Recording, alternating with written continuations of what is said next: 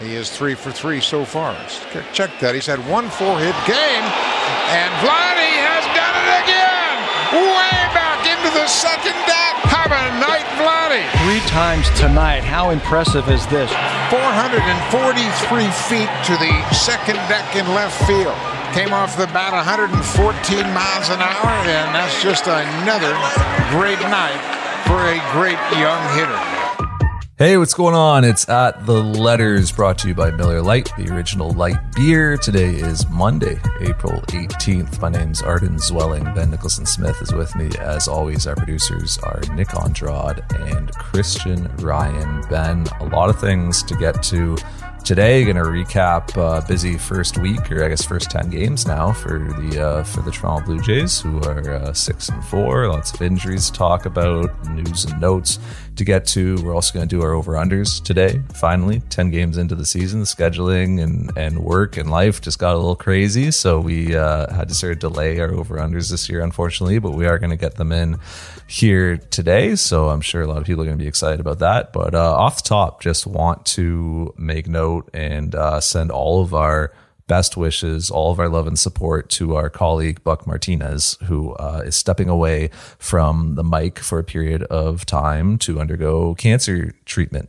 And uh, something, Ben, that caught me off guard on Sunday, something I wasn't aware of. I was in New York with Buck just last week and, and chatting with him and didn't mention anything to me. So I think it's something that, you know, he, he kept a pretty personal, private matter until obviously he had to step away from his job and, and release the, the statement the way that he did. I mean, obviously, like Buck is an icon, like in baseball, in broadcasting, you know, North and South of the border. He's the former manager of the club, a guy who you'll hear on the international broadcast for postseason in the U.S. Obviously, like the voice that people just come to relate to the the Blue Jays. I'm not finding the word I'm looking for right now, but like when you think of the Blue Jays, you think of watching them. I think you hear Buck in in in your head, and so sending him nothing but the best as as he receives cancer treatment. And I really like you know Buck's. He's going to kick this thing's ass. He's going to be back before long. Like I have no doubt that uh, I'm going to be you know seeing him at the ballpark, and we're going to be hearing him on the call uh, for the stretch run this year. But uh, you know, nothing but the best to Buck in uh, the coming days and, and weeks as as he uh, you know as he fights this thing. Yeah, would definitely echo all of that. I mean, Buck Martinez such a such a fixture around the Blue Jays has been for such a long time. It's really hard to imagine Blue Jays games without him, and so sending all kinds of, of good wishes to Buck as he tries to recover and hopefully does very swiftly and, and very fully. So you mentioned how how he is an icon in baseball, and it's he's somebody who knows everyone. You know, you're you're at a ball game with him in spring training on the road in Toronto. He knows the other broadcasters, he knows the umpires, he knows the coaches, the players. Buck knows so much about baseball, has such a depth of knowledge, and and so he brings that to the broadcasts all the time, um, and certainly sending him our best. Yeah, it always strikes me how like even like the young guys on visiting rosters like know Buck and like come up and talk to him, um, you know, when we're on the road and stuff like that. Like guys who like wouldn't have been alive to watch him play, you know, and still like they know Buck because they, they they grew up hearing him on on the call or, or you know they they know of him through the game. Like obviously like super super well respected. You know, nobody's gonna have a bad thing to say about about Buck. So best wishes, pal we're going to see you soon. You're going to kick this thing's ass. There's absolutely no doubt. Let's talk Blue Jays, Ben, because we have quite a few over unders to get to in the back half of this episode. So let's kind of like quickly recap where things are at with the club. I was in New York last week and then I uh, took the weekend off because I'd like worked every day for, I don't know, a month or something like that. So you were down at the ballpark. So maybe I'll just kind of like ask you, like, what's going on with this team? What's the tenor right now? You take two or three from Oakland, um, you know, more injuries come down this weekend. I mean, where, where do things kind of stand from, from your perspective, having been at the ballpark over the weekend? You know, I think they're mostly in a good spot. I think that the Ryu injury, it's kind of paired with his struggles. You just kind of take away Ryu, whether it's because of the struggles or the injury or both.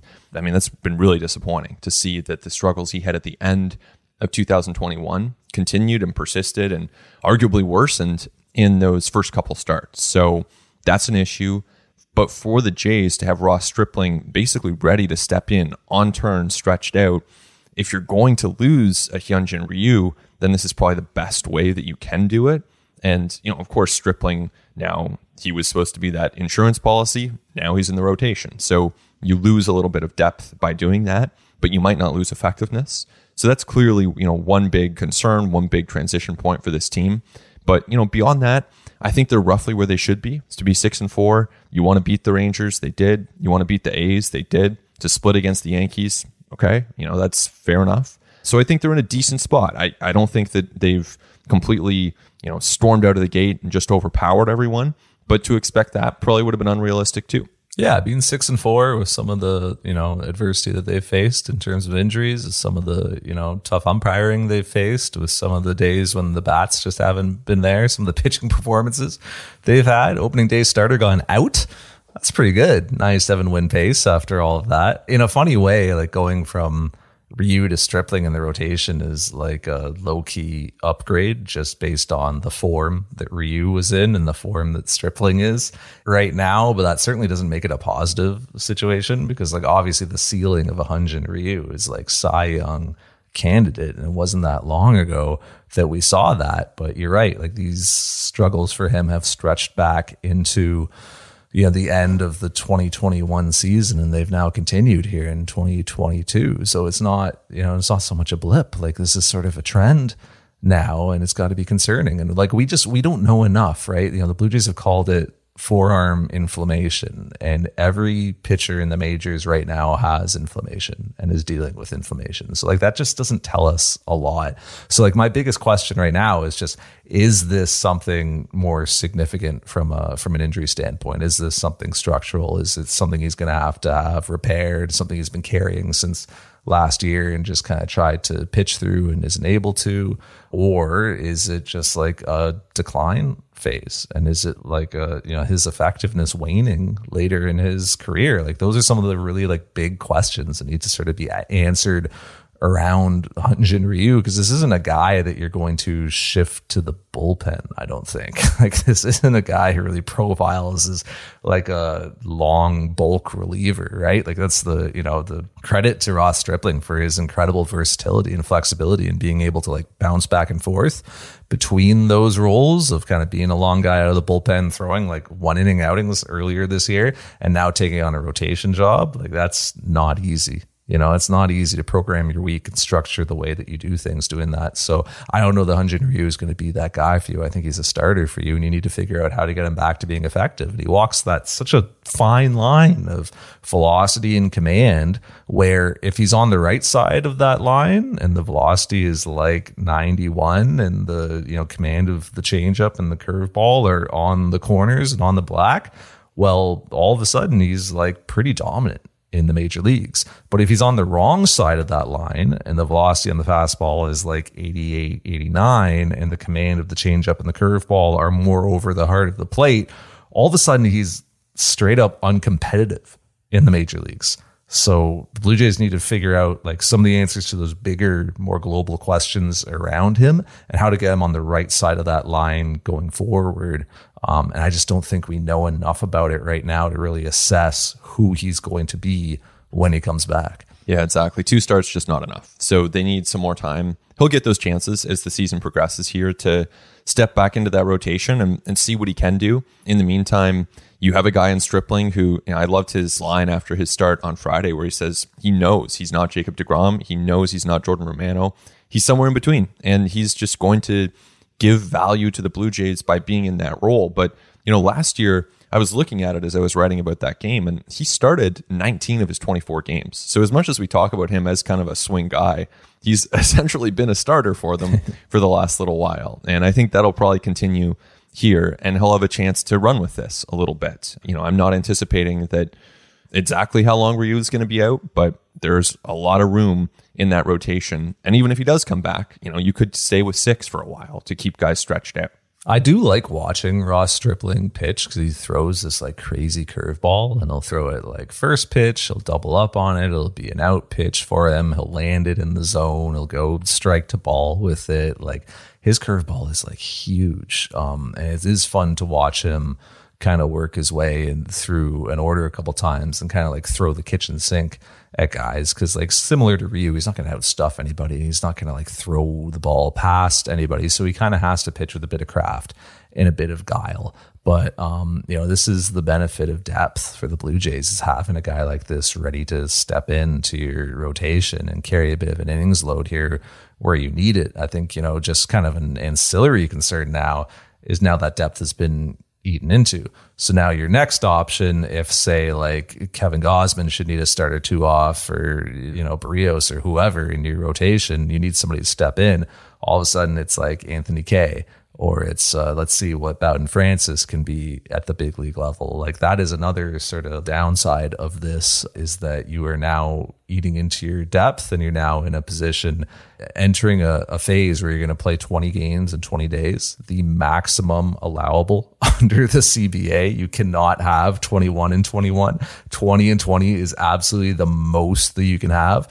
Blue Jays are about to enter that stretch with their starting depth kind of already tested. Like they were in a position where I imagine Ross Stripling was going to make like sixth starter, quote unquote, starts in that stretch anyway. And now he's yeah. part of the five. So somebody else, if you're looking to back guys off, might need to step up here. For sure. Two other things that I kind of observed over the weekend here. One would be the defense. I, I think that defensively, this team is looking good. Like I'm seeing actually some impressive defense. And, you know, it's, we talked about this a little bit the last time we spoke, but, you know, you continue to see Bo Bichette. You see Vladdy with his footwork. Teoscar looked good before he went down. But even on Sunday, Biggio making a really nice catch in right field. You've got Espinal making some good plays. Of course, Chapman goes without saying what he can do. And then Bradley Zimmer. I mean, Bradley Zimmer is a really nice pickup defensively for this team, making that last play on Sunday to make sure that that Pache fly ball did not land for extra bases.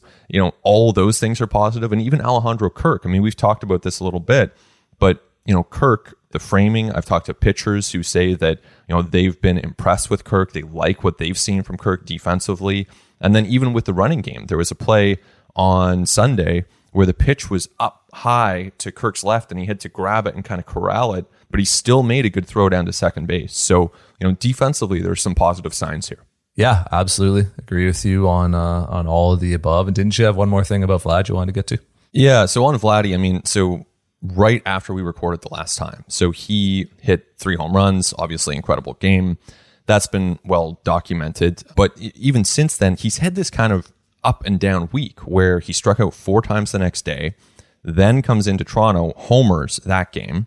Then he struck out a lot on the weekend as well. So, really frustrated, seeing a lot of frustration from him on the field on Sunday. And it's just interesting to see these kind of ups and downs, even for a hitter who, you know, objectively speaking, is probably the best right handed hitter in baseball, along with Mike Trout. He's still having these ups and downs. He's still having these moments of frustration and still having pitchers like Luis Severino, he just doesn't see the ball well against. And that was something the Jays admitted. I'm honestly kind of surprised that Charlie Montoyo did admit that Vladdy has that trouble against Severino picking up the ball. But the Yankees now know that, and that's a matter of public record now. But it's interesting just to see these kind of ups and downs for a player who's you know the best at what he does, but it's still tough to really find that game to game kind of consistency. Yeah, he's not mythical there are going to be pitchers that give him trouble. I'm sure Mike Trout has guys that he doesn't see. I'm sure Mickey Mantle, there were certain guys he was like, man, I just can't pick up the spin with him or whatever it is. I mean, if Vlad is just off to a, I think a really strong start, like you'd like to see a few more walks maybe, but the guy's put up like half a win in the first 10 games of the season. It's a pretty good pace to be on, Ben. That's a great pace. And yeah, I could see him sustaining it at this point. What's that, eight over a full year? I could see Vladdy doing that.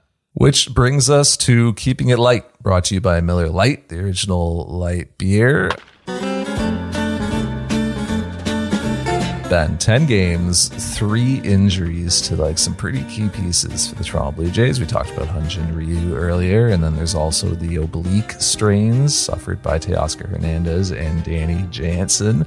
Uh, just as things stand today, and injuries are unpredictable, everybody heals at different rates. No two muscle tears are created equal. Anything can happen, but just as things stand today, like which of these three injuries do you think could potentially be most impactful to the Blue Jays? Like, which of these three should the club be most concerned about going forward? Yeah, you never want to be a, in a point 10 games into the season where you're choosing between three and you have three like real candidates for problematic injuries, but that's where the Jays are. And to me, it's Teoscar Hernandez. I mean, you look at what he does on a very consistent basis from a power standpoint, it's really hard to find. He's proven himself to be a silver slugger type hitter year after year. The results are there. He was well on his way to, to sustaining that and building on that in 2022. And so to try to get by without him, I know they have Tapia, I know they have Zimmer, but to me, those guys are better suited in part time roles, in complementary roles. You don't want to push them too much into the spotlight. So between the loss of your cleanup hitter, a guy who was stepping up defensively and looking better even in right field with some of his defensive plays, it, it really is, uh, to me, that's the biggest loss of the three. They're all really big, right? And for all the reasons you just cited, the Teoscar Hernandez one is really big. He doesn't get enough credit from us, from, you know, MLB wide for what he's done over the last couple of years. Like if Teoscar Hernandez was on a bad team, he would be the best player on that bad team and he would be their all-star representative and he would get way more play like if he was uh you know, like a Washington National or something, right? Like he would be like the the Juan Soto of some other team. Like cuz this is incredible what he does, but it just kind of gets lost in the background with Springer and Bichette and Guerrero, etc. Uh, Hyun-Jin Ryu, like that's a big injury. That's a guy who threw nearly 170 innings for this club last season, made almost 30 starts, and they were expecting something similar from him again this year. So those innings, that workload now has to come from somewhere, and that's now testing your depth at a time when you're like playing a lot of games and not a lot of time. So that one's big. But I think the biggest one is Danny Jansen, honestly, because it doesn't only impact the Blue Jays behind the plate, it impacts their like entire pitching staff. It impact it's not just Danny Jansen, it's Yusei Kikuchi and it's Jose Berrios and it's Kevin Gausman and it's like Jordan Romano and Adam Cimber and everybody in that bullpen. Like it's everyone who had worked with Danny Jansen throughout the spring and was expecting to throw to him consistently during the regular season that's now a slight downgrade for all of those guys, for all of those pitchers who are now having to learn new catchers, right? Like Alejandro Kirk knows his pitching staff and has the trust of this pitching staff, but he's not going to catch everybody because he can't catch every day. So now it's all of a sudden, all right, let me try to get on the same page with Zack Collins or Tyler Heineman. Like, let's get this guy learning what I like to do in certain spots, how I like my catchers to set up and receive, what type of rhythm and tempo I like to have throughout a game, what pitches I like to go to when something else isn't working. Like there's a lot of things going on beneath the surface there that like a lot of like institutional knowledge that Danny Jansen would just have that other catchers aren't going to have with the pitching staff. And it's going to take some time to get assimilated. Um, like you look at Yusei Kikuchi, who spent all spring working on these adjustments the Blue Jays are trying to get him to make and trying to come out of like the second half of 2021 that he had, where his contact management was terrible and he was giving up a ton of homers. He's trying to do things differently. He's changed his delivery. He's moved on the mound, all this stuff. Works with Danny Jansen, all these adjustments. Time to start and debut for 2022, first outing of the year, ready to throw Danny Jansen.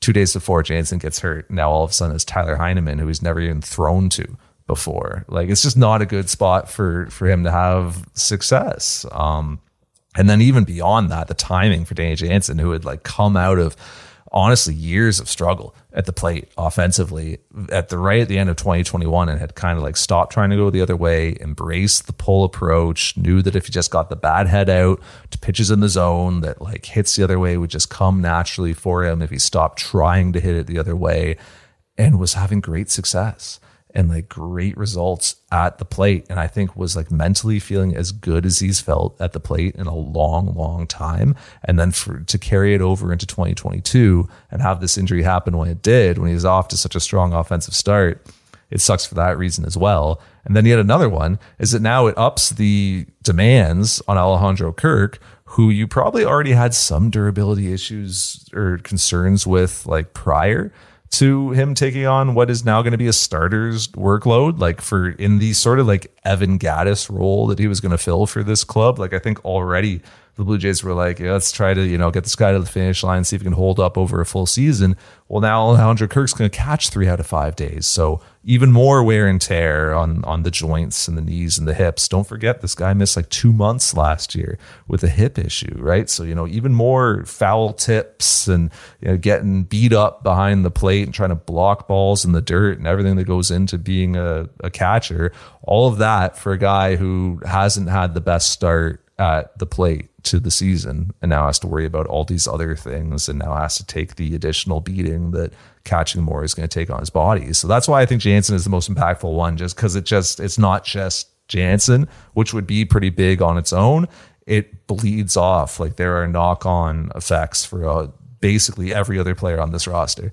Yeah, there definitely are. I mean, it was interesting talking to Ryan Borucki just before he was activated on Sunday, and he was he's someone who's obviously worked very closely with Danny Jansen. They're really good friends, even beyond the game. And Borucki was saying, like, when he works with Jansen, it's just so simple. He just understands exactly what almost before Borucki's thought of the pitch, Jansen has thought of the pitch. And, you know, that's a pretty unique pitcher catcher dynamic. They've worked together for years in the majors and minors, really any setting you can imagine. These guys have have worked together. So there is that familiarity there.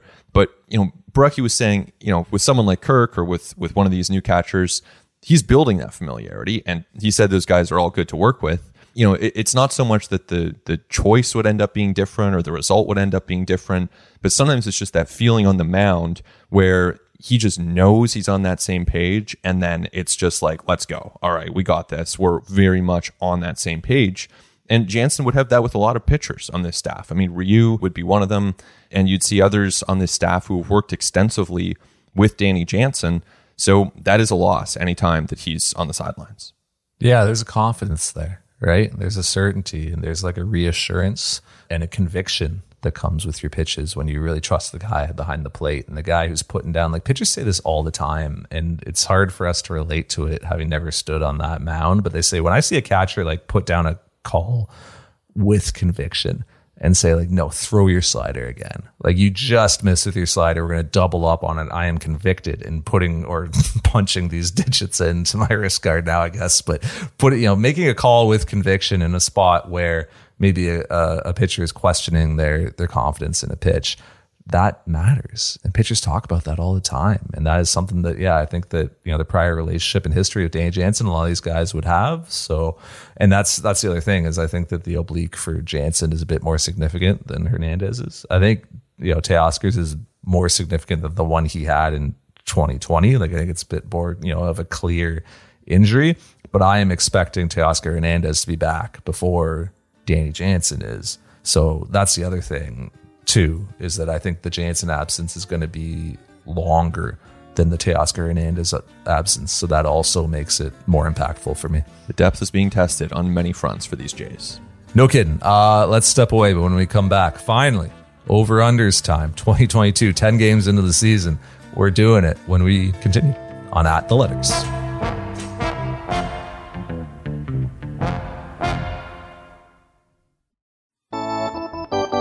It continues on at the letters Arden Zwelling, Ben Nicholson Smith, our producers Christian Ryan and Nick Andrade and Amal Delich uh, overseeing the operation. And uh, as always, we thank them for their help throughout the year, but particularly on days like today when it is a pretty heavy lifting episode because today is over unders episode for 2022. And I guess this is our eighth annual, Ben, because I'm pretty sure that we've been doing this since day one of the podcast. So, eighth time we're doing the over unders here.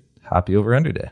Yeah, exactly. Should be fun. You know, you see all kinds of sports media companies pairing with gambling companies and talking betting. We've been doing this for a long time, long before everyone else was was talking about over unders and parlays. So this is a, a, staple. Welcome back to anyone who's enjoyed it in the past. We're glad to have people playing along. Look forward to this episode every year. And for anyone who has not yet listened to an over unders episode of ATL, basically, Arden and I make predictions. Usually, some of these predictions will end up being wildly wrong. We have gotten many of these wrong. It is almost an annual kind of rite of passage to get some over unders way off the mark, but that's part of the fun because baseball is impossible to predict, even for those of us who watch a whole lot of it. So, looking forward to seeing which ones were very wrong on this year. Yes, we are always so ahead of our time, aren't we, Ben? And yeah, I think that that's the biggest thing to always take away from over unders every year is that it is just a demonstration of how much changes in a baseball season over six months, how much rosters change, how much expectations change, how performance fluctuates, and how little all of us know. Not just us in the media, not just observers, fans, people in the game know very little as well. They work off of projections and they have ideas and they try to predict the future, but nobody can predict the future. Crazy things happens. We'll look back on some of these over unders when when we look back on them in the fall and go like, wow, that's what we were talking about in April. That's crazy. That seems insane at this time to think that we were talking about that only six months ago. But that's baseball. That's why we like it, right? It's unpredictable and it's crazy. So uh, let's start off here at the top. Uh, we have George Springer games played, and we have set the over under at 139 and a half. Ben, are you over or under on that? Under. What about you? I am also under because I just, uh, you know, when's the last time he did it?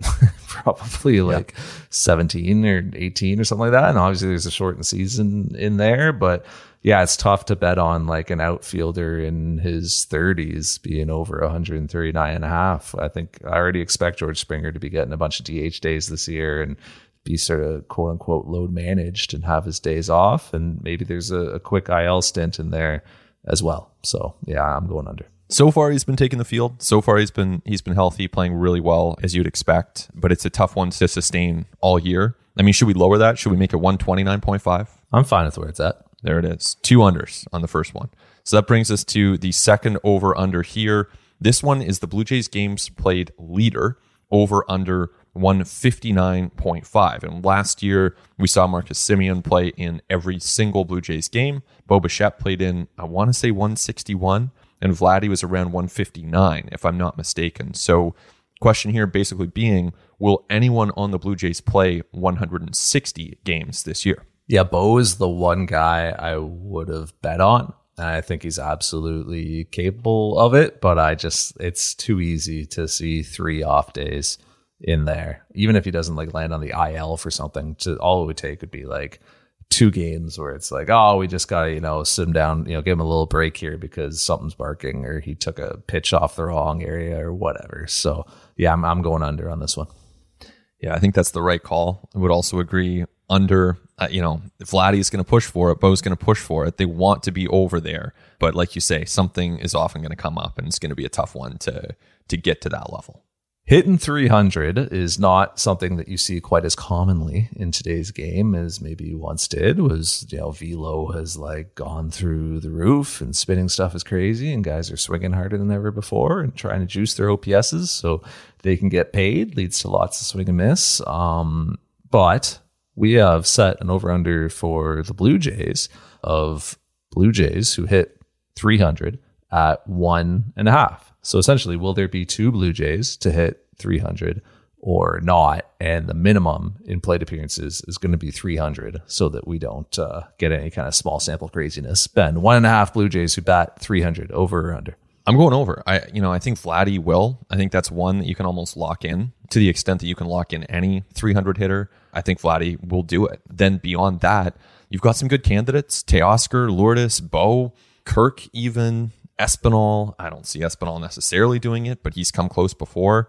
So I'm pretty confident taking the over here. I'm to go under. I think Vlad will do it, but I don't think there'll be a second guy who does it in over 300 plate appearances. Like I, I could see like an, you know, like Espinal, I think did it last year, but I don't think he had 300 plate appearances. So like to do it in that large of a sample is pretty difficult. So I'm, uh, I guess I'm to play it safe. I'm to go under.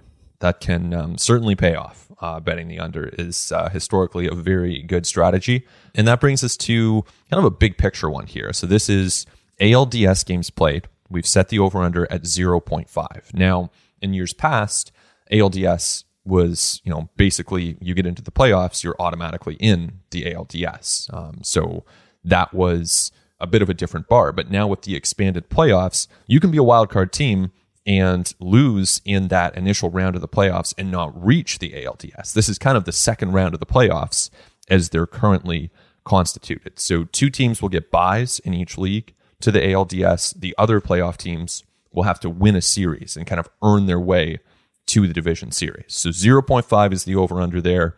Arden, what do you got? I'm going over. I don't think the Blue Jays are going to be a top two seed in the American League. I think they're going to win the AL East and be the three seed behind uh, the White Sox and Astros. And I think they're going to have to play in a wild card series, and I think they're going to win that wild card series and move on to play a game in the ALDS. Yeah, I think over is the right call here. I mean, I have them going to the World Series. I think that, you know, this is a team that has that kind of ability. I, I, still think that after watching them for 10 games, not a perfect team, obviously. They've got their issues. They'll have to improve on some things as the year goes on. But I see them as a team that definitely makes it to the to the ALDS and hits that over. Vladimir Guerrero Jr. home runs. And we have set the over under at 49 and a half. So will Vladdy crack 50 this year? Got to 48 last year. Will Vladdy hit 50? Over under 49 and a half flat home runs. I mean, is that over under too high? Is that is that too much to put on the guy? I don't know. Like it's it's he's the I don't know. You He's said it best. so you tell me. yeah, well, yeah. I, I think that I, I would have to take the under here. And I think if any player in baseball can hit 50 home runs, I think it's Vladdy. But in any given year, I think the safe play is to take the is to take the under. Yeah, no, I'm under as well. Yeah, for I'm pretty easily under. Then we have Kevin Gausman. So this one is kind of two pitchers in relation to each other. Kevin Gausman, Robbie Ray. So Kevin Gausman is clearly the the big pitcher on the Blue Jays staff. Their their big free agent acquisition this offseason. Robbie Ray was someone who was a free agent at the same time. These guys are comparable ages. They came up together.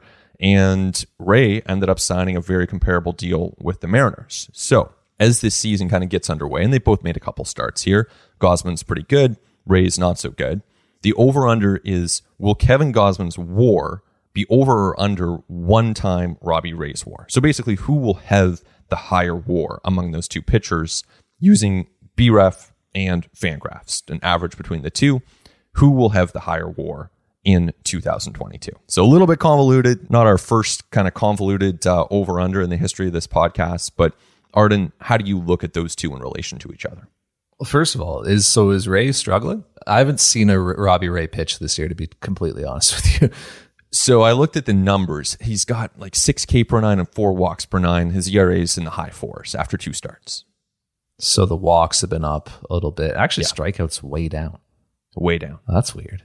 Yeah. That is strange. Well, so I I was gonna pick Gausman, but now that only like reaffirms my choice that yeah, I think Kevin Gausman will have a higher WAR than Robbie. That's basically what the question is. Yeah, I think that Kevin Gausman will will have the higher wins above replacement. I think they'll both be good. Like I think they're both gonna have really solid seasons for their for their clubs. Um, but I, I'm going with Kevin Gausman on this one over Nice. one point times Robbie Ray's WAR. Yeah, I'm going to have to take the same. I think, you know, if you had asked me at the time that they signed, I honestly would have said that Ray would be higher in 2022. I thought that, you know, Gausman was probably a safer long term bet, and Ray was the best bet to be good right now because he was dominant in 2021. He was the Cy Young winner. I mean, it was no one was better than Robbie Ray last year. But looking at the first two starts, looking at Gausman, seeing his splitter, how it plays in this division against some of these really good hitters, I, you know, I think Gausman's going to be really good. And then seeing that little wrinkle from Robbie Ray is enough to make me more confident in choosing Gausman.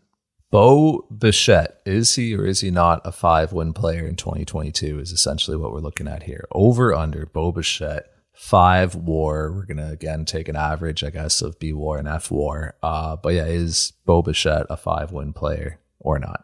I wouldn't take the over on a lot of players right here, but I'll take the over on Bichette. I know he's not off to the greatest start offensively, but premium position, he's going to steal you some bases. He's going to hit some home runs. He's going to take the field basically every day. He's young. He's in his prime. He's still learning some things and developing. to me this isn't over and that's a that's a big compliment to Bichette because you know Vladdy would be an over here but there are not a lot of players in baseball that I would take the over on for 5 war gonna go under because just because it's a counting stat, so I think it's you know there at some point it's hard not to bet against there being an IL stint or like uh, like I said earlier, like a few games he has to sit out even if he doesn't go on the IL. Um, you know, and Bo can also be kind of like a streaky guy at times, so like for him to get over five, you're gonna have to time those streaks correctly. Uh, and so yeah, I'm, I'm gonna go under with uh, Bo Bichette getting five wins this year, but I think he's totally capable of it. Like I think for sure he's could like last year he was probably pretty close to being the five win player, I would assume. And yeah, I think he's absolutely capable of taking another step if the playing time is there and if uh, you know if he's hot at, at the right times. But I, I guess I'm gonna play it safe. I'm gonna go under. All right. Our next one does tie in to Bo as well. So this one is a combination one, and I'll try to explain it as clearly as I can. It's a little complicated, but essentially how many pairs of teammates? So, you know, Miguel Cabrera and Spencer Torkelson, Carlos Correa and Byron Buxton, Mike Trout and Shohei Ohtani. How many pairs of teammates will have more war than Bo and Vlad combined in 2022? So, DeGrom, Scherzer, how many pairs of teammates? Now, we've set the over under here at 1.5. So, basically, will there be two pairs of teammates that have more war than Vlad and Bo in 2022? Yeah, I'm going to go over on this one. And I think Vlad and Bo are both going to have excellent seasons and put up a ton of war. But I just think that of some of the other combinations across baseball, like whether it's like, you know, a Harper Nola or, uh, you know, like you said, a Trout Ohtani or, um, you know, like a, a Buehler Trey Turner, like there's just like a ton of combinations out there that like the White Sox might have two pitchers who do this. So, uh, you know, I, I'm going to take the over on one and a half pairs of teammates that and Bo. I think that makes sense. I mean, again, I'm wondering now as we kind of talk about this, should we raise the over under to 2.5? Because I'm clearly taking the over at 1.5. I'd take the over at 2.5 as well. Yeah, I think I would too.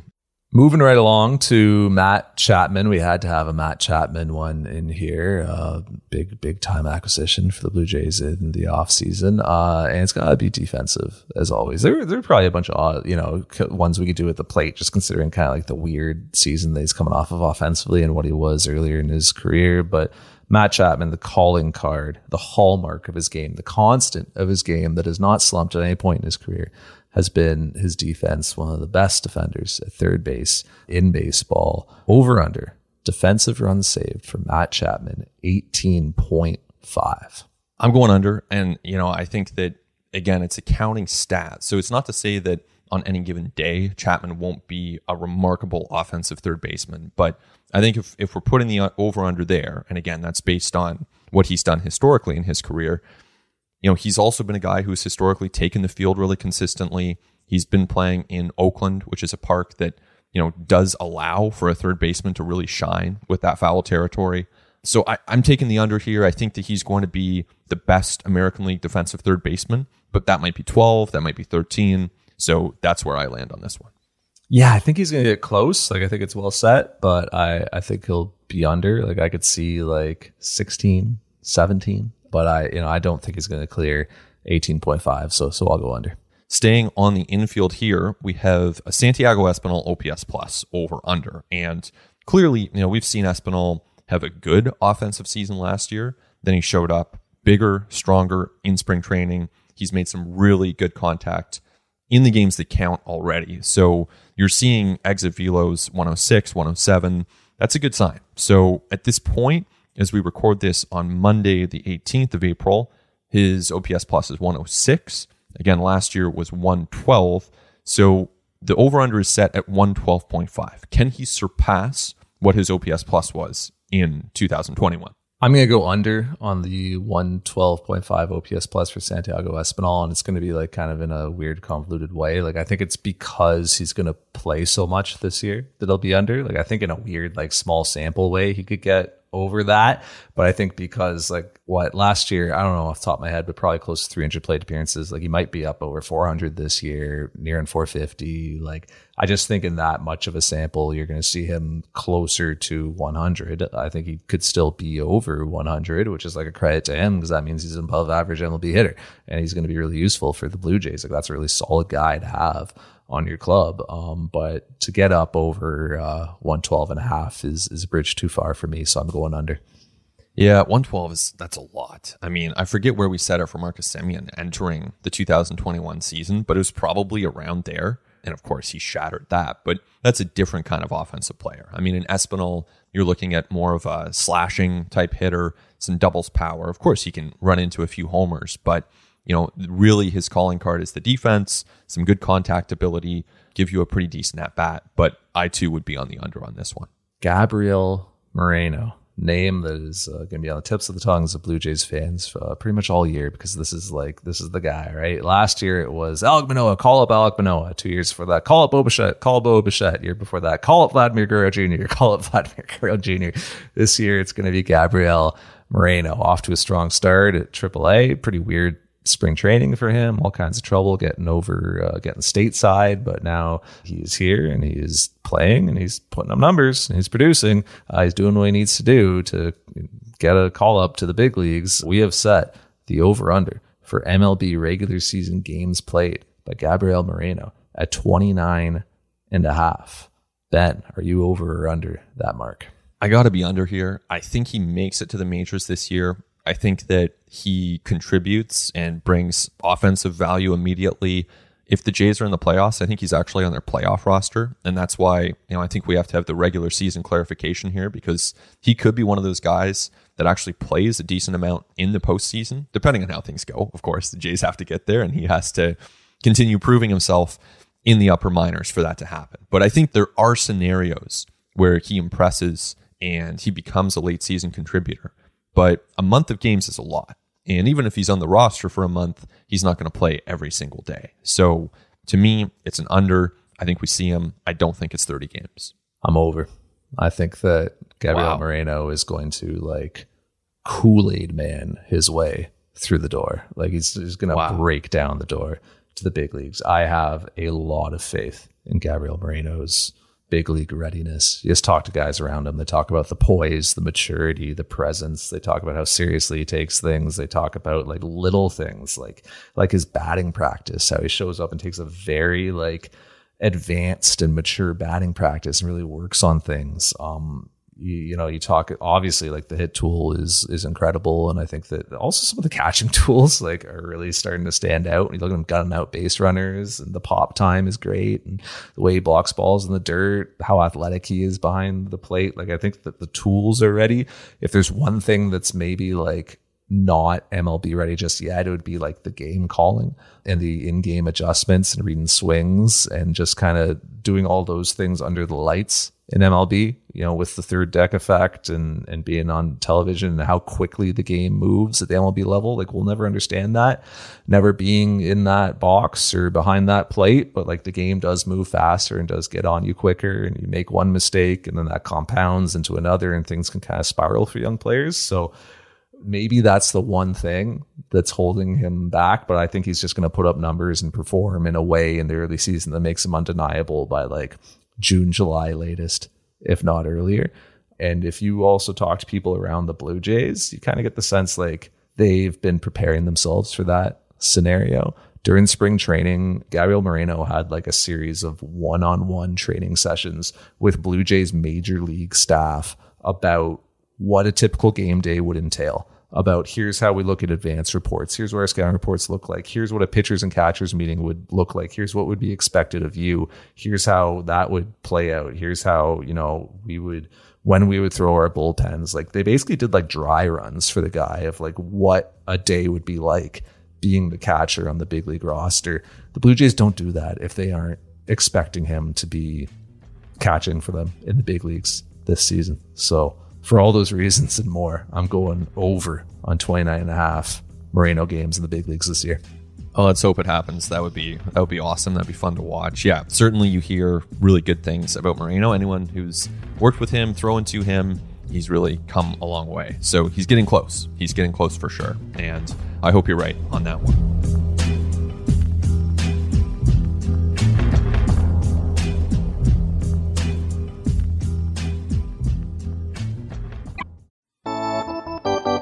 Right, sticking with prospects here. And this one, to me, honestly, this might be the toughest one yet. But this is Orelvis Martinez, double A prospect. He's already got four, maybe five home runs in double A, striking out a lot, not walking a lot. So there's some plate swing decision type uh, work to do for Orelvis Martinez. Of course, there are defensive challenges, defensive development, as you'd expect for any 20 year old infielder. But he's got a ton of talent, as we saw in spring training. So the over under here is Major League Games, Orelvis Martinez, and 0.5 is the number. So basically, will he appear in a single Major League game this season?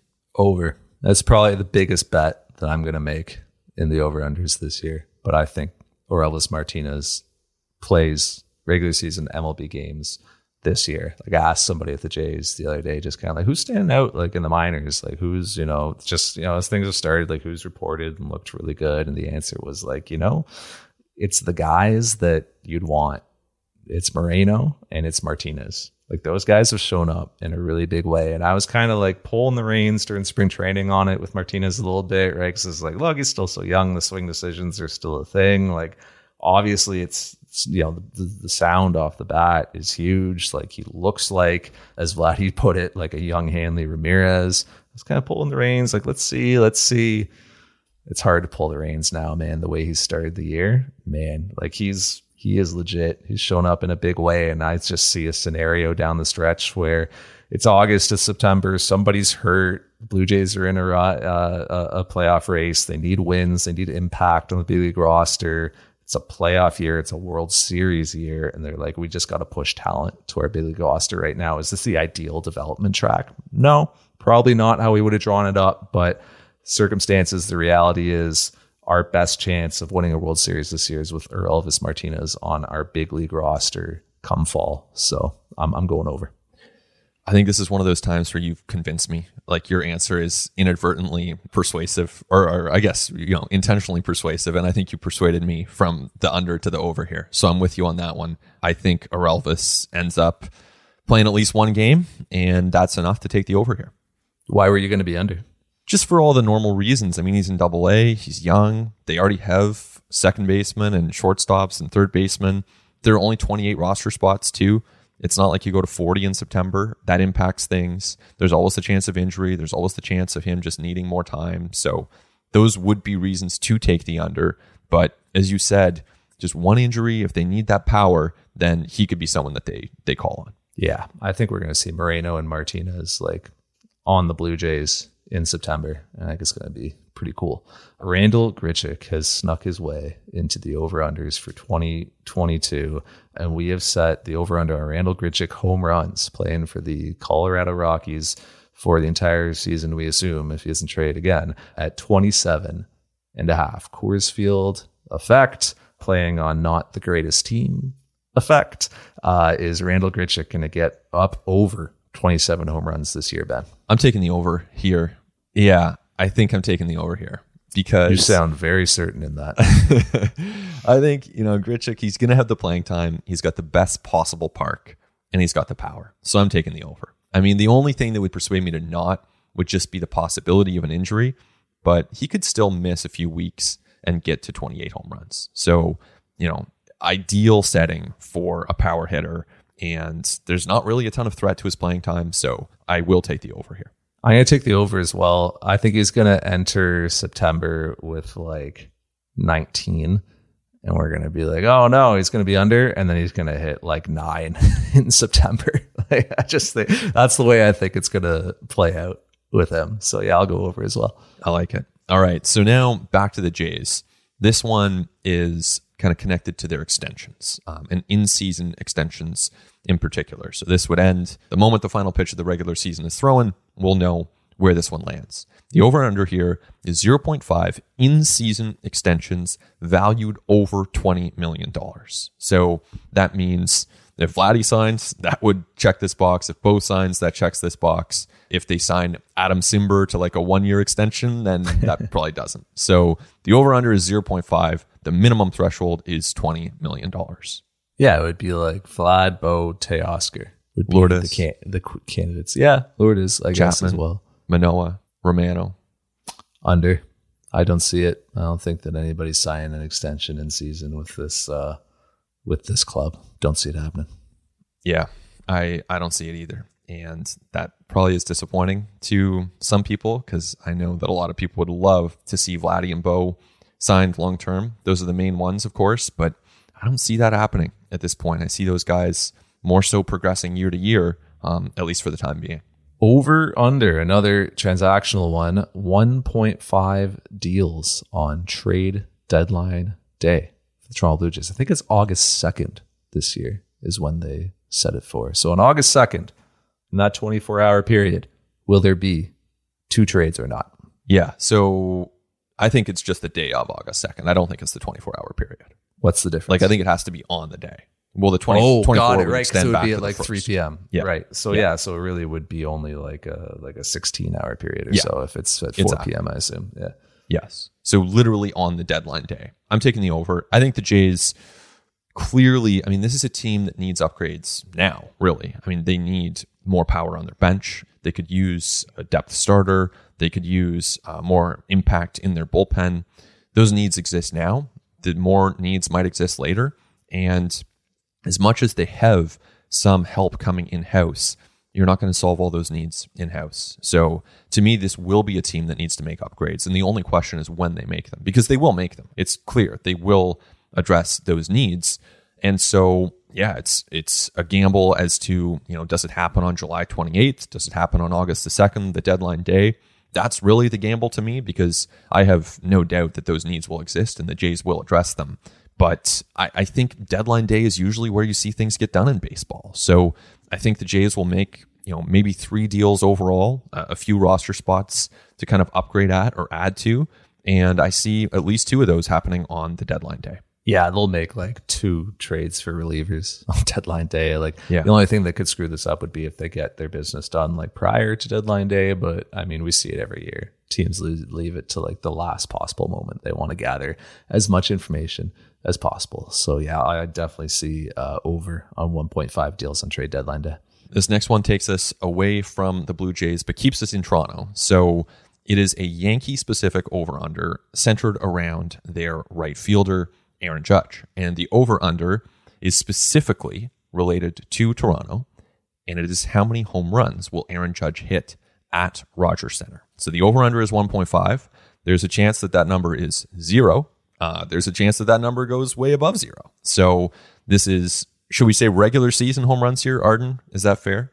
Do we want to include postseason? Yeah, we could say that. Okay, so we'll say regular season 1.5 home runs by Aaron Judge at Rogers Center. What do you got? Well, is there anything else that could impact this other than just his performance? I think we know there's something. I go under. What's your reasoning? I just don't think that he's going to play that many games at Rogers Center this year for one reason or another. I mean, we'll find out on May the 2nd. The Yankees' first trip to Toronto is May the 2nd. I'm going to go over. This is a it's a tough one to predict. You you know, you have to kind of be inside Aaron Judge's mind to know where this is going to land, but I don't know. I mean, are, are you really in a walk year? Are you really going to miss 9 games?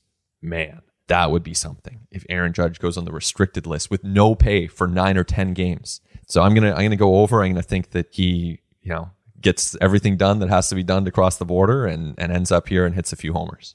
Those game checks pretty heavy for a guy like Aaron Judge too. This isn't just like uh, Kirby Snead missing out on a game check. Like this is that's a heavy check. So you're Yeah. probably Million bucks potentially. probably pretty convicted in uh, in your beliefs if if you're willing to forego with that that type of money. So that'd be my bet. Yeah. Okay. Wow. Coming down the uh, the stretch here, uh, and we have the closer in to help us uh, almost close things out. I'm just going to set it up for the uh, for the closing one here. Uh, Jordan Romano saves 34 and a half. We're at a place now, Ben, where Charlie Montoyo will actually still somewhat hesitantly, but at least acknowledge Jordan Romano is his closer. For years, Charlie Montoyo has been refusing to call anyone his closer. And now, if you like really back him into it, he'll say, uh, Jordan Romano's closer. Of course, he's the closer. The guy's got a friggin' he's got entrance music. like, they dim the lights when he comes in. Of course, he's the closer. Will Jordan Romano get up over 34 and a half saves as the Blue Jays closer this season? I mean, I think we might have to adjust this upward. When I first threw these into our our Google Doc, I mean, he that was a couple saves ago. So I think maybe we should make it 36.5. Um, Sure. Well. Done. Oh man, yeah. Uh, it's yeah. He's at six now. So can he get 30 more saves? Yeah, I'll take the over. And by the way, his entrance music is cool. I'm not usually the kind of person who likes that kind of stuff necessarily. I'm not usually like That stuff's I don't know. great, man. it's so cool. It's though. amazing. The- Make the game more fun. People like it. What's wrong with it? You ever seen the KBO? Like that stuff's I like great. it. I love that stuff. Yeah. It's it, for anyone who hasn't seen it. Uh, it's yeah, it's a whole light show. You get the Canadian flag, you get the graphics, and he does his slow trot in from the bullpen. It's pretty cool. Yeah, I'll, I'll take the over on thirty six point five.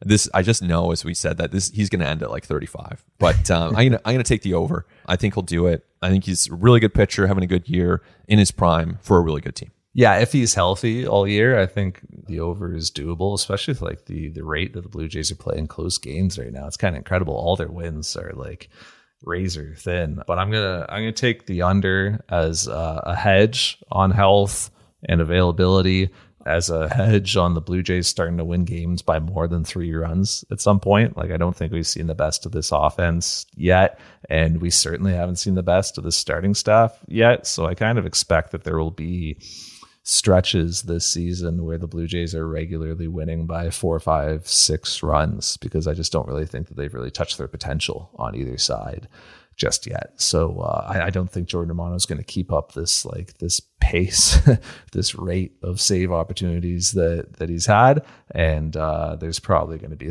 a point somewhere where they got to give him ten days to let something calm down or or subside. He's a pitcher. You know, it's not about him. It's just it's the nature of the role and the profession that he has. So I'm going to be safe and go under. All right. We'll see where that one leads. And that brings us to the final one. And, you know, this is another one that I just, I think we need to adjust in the moment here. So the over under is for average attendance for Toronto Blue Jays home games in 2022. And initially, the number we had down here is 29,999.5. Basically, will they get to 30K? But, you know, seeing the attendance over the weekend, it was strong. I mean, there's, there's obviously a ton of interest in this team. People seem to be happy to get out there and watch these games in person. And there's a chance that that only continues as the season goes on. So I think we should raise it. Uh, I don't know where exactly we should put it here, Arden. 33, 33, 333, something like that. I'm not sure what the fair number is, but I think it should be over 30 for the over under. Yeah. Do you want to go? What are we doing? 33, 3333 or? I think that works, and I'll take the over on that number. I think that um, I, I just think that we're going to see a lot of fans in Toronto over the course of this summer. That would put them among the attendance leaders. It would be a huge increase, obviously, over what we've seen in the past couple years, past few years, really. But I think baseball is really coming back. I think the appetite's there for it, and I think we're going to see a lot of fans in the stands at Rogers Center. Yeah, I'm over easily.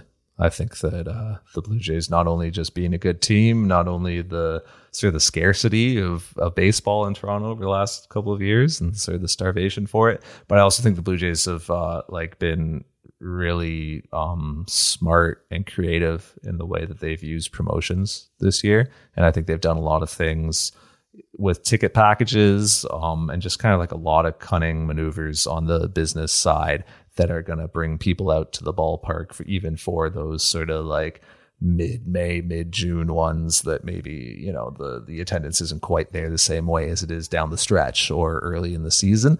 I think the Blue Jays have been really cunning in the way that they've done some things with, with, you know, promotions with ticket sales packages, stuff like that. So I, I think that for sure I'm going over on, on that at average attendance total.